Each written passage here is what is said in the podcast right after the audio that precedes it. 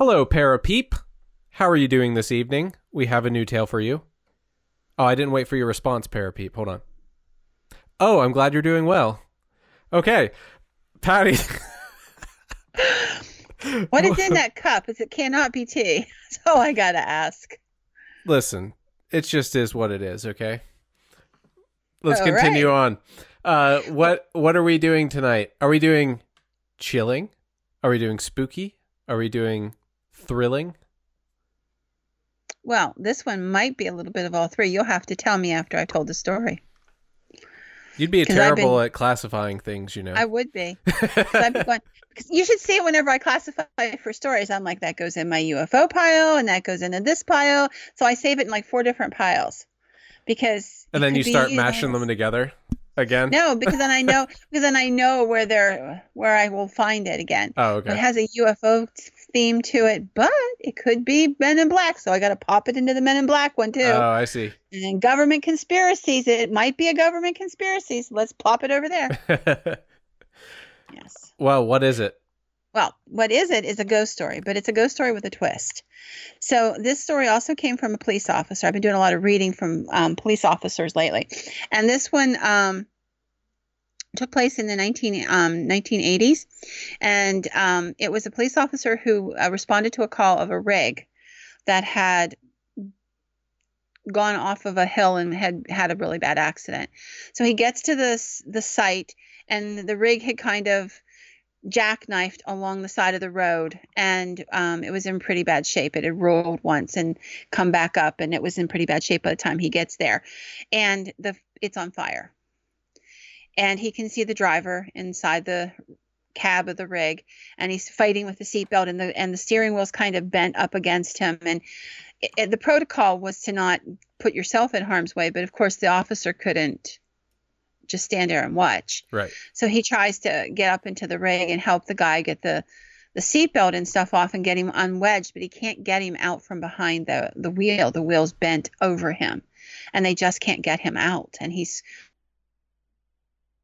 screaming for fires burning on the outside of the rig and what have you. And it finally it's, it hits the inside of the compartment, and the police officer has to drop down off of the rig because he can't hold on any longer. It's too hot too dangerous and the man is screaming and he starts screaming shoot me my god just shoot me just shoot me don't let me die like this by now there's other cars pulled over and the officer standing there he knows he can't do this he can't Right. you know and yet human compassion just is so overwhelming and people are screaming oh my god you've got to help him you've got to help him and he can't get into the rig. It's on fire. It's it's consuming. So he finally um, and i'm sure this was just a few seconds it doesn't take long um, he knows he's going to end up in trouble but he pulls his weapon and shoots the man. And in the last seconds as the weapon's coming up the man looks at him and he knows he's getting shot and he mouths the word thank you well you can imagine the hubbub that happens after this is over with. He tells them he discharged his weapon. He tells them why he did it. Um, they they have him arrested for, you know, what he did, and they take his gun and everything. In the end, he does get off with not being punished because the family of the man stands up for him and tries to help because they appreciate the fact that he didn't let him burn to death alive. And um, but he loses his ability to be a police officer over it. Hmm and eventually um, over the years he, he he finds other employment and what have you. And and uh, he says that um, he tells his family he never feels like he's completely alone.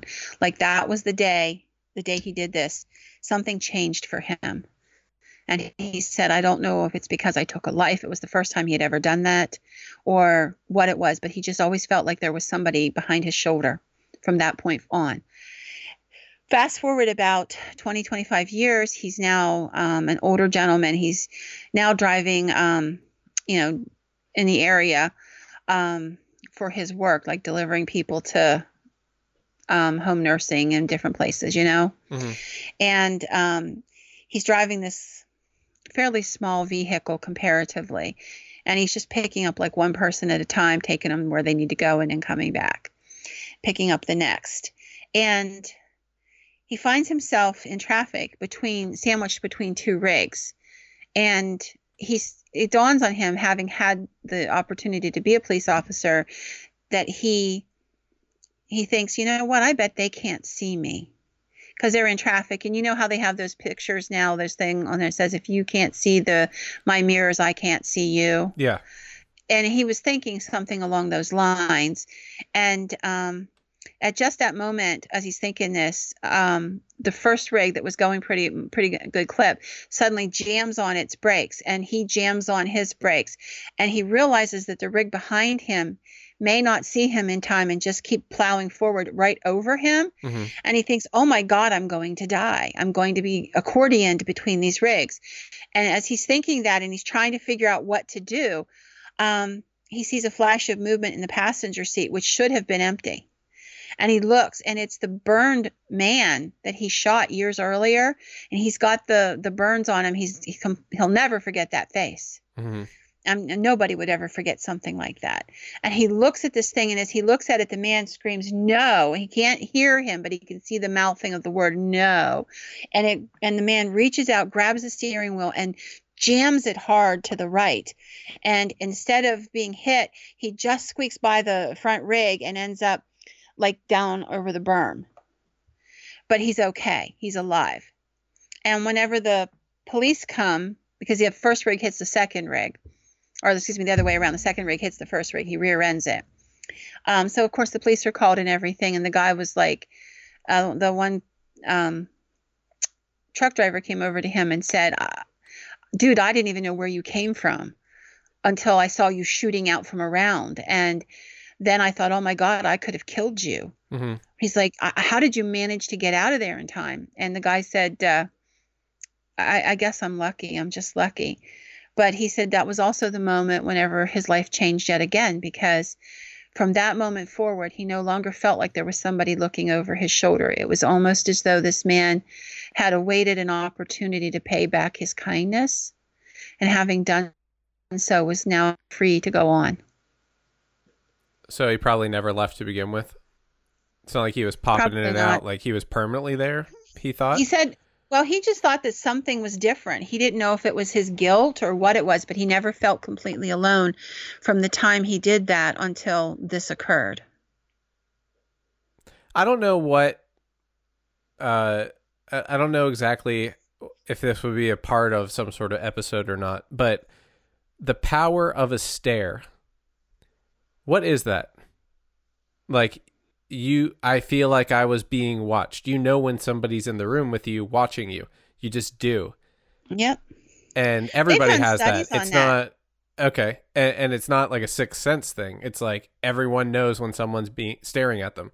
Why? Well, it may be sort of a sixth sense thing. And let me tell you, there, there's there's been studies done like where the people have been in a room and they have like a one way mirror on one wall, and somebody comes and looks at them through a little tiny window Mhm. at the door.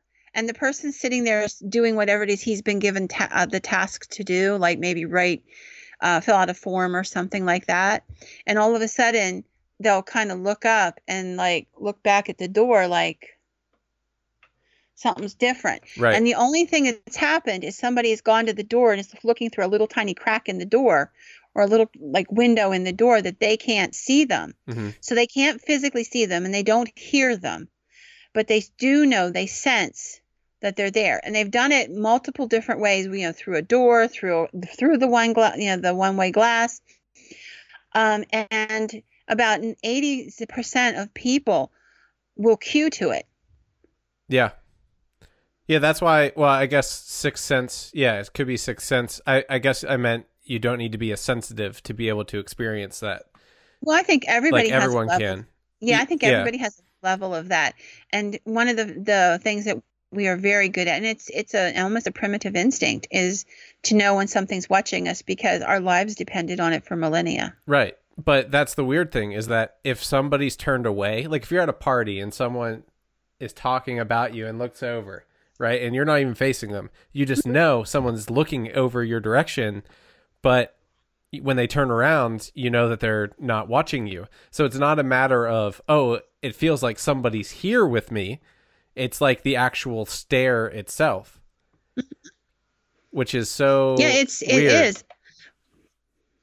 Anyway, uh, that that was kind of relevant to that, I guess. he just kn- felt like someone was with him. uh, Some someone was looking after It him. is the kind of time. weird. So I don't know if there's any way to ever test something like that.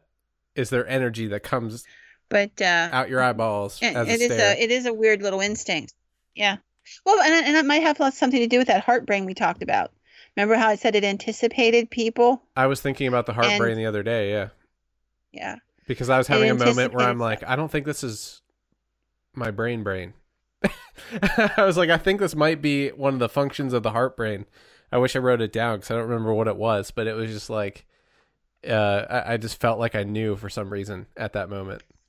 Yeah, and they said that it actually sends the signal to the brain prior to it actually occurring, and then the brain responds to it Yep. rapidly as soon as it occurs. Yeah, If you didn't see that, the episode is called "Does Our Brain Have a Heart?" or something similar to that. I don't Our remember what you has called a it. brain. Uh, second brain. I just know heart? I don't that. know. Um, I just know that. Uh, you know, I uh, I truly enjoyed the research for that. That was just so much fun. yeah. All right. Well, there's your tale, and we will catch you And later. so, was it creepy or what was it? Mm, not really. I mean, I don't consider any stuff dealing with dying creepy anymore. you know, because that's like every beginning of a, a ghost story is like someone died. You know, so so Well, you have to have a death. Well, not necessarily a death. You do. I mean, there are living ghost stories, but they're rare Right. comparatively I don't want to talk about those. because they puzzle you and make your blew brain my brain that one time. Uh, was that a Patreon episode? That was a Patreon episode, I think. But, oh, Patty, what have you been doing to me? you, I, I just present possibilities. and let my brain run wild. Okay, Well, then that, your brain's under your control, no, it's not not. mine.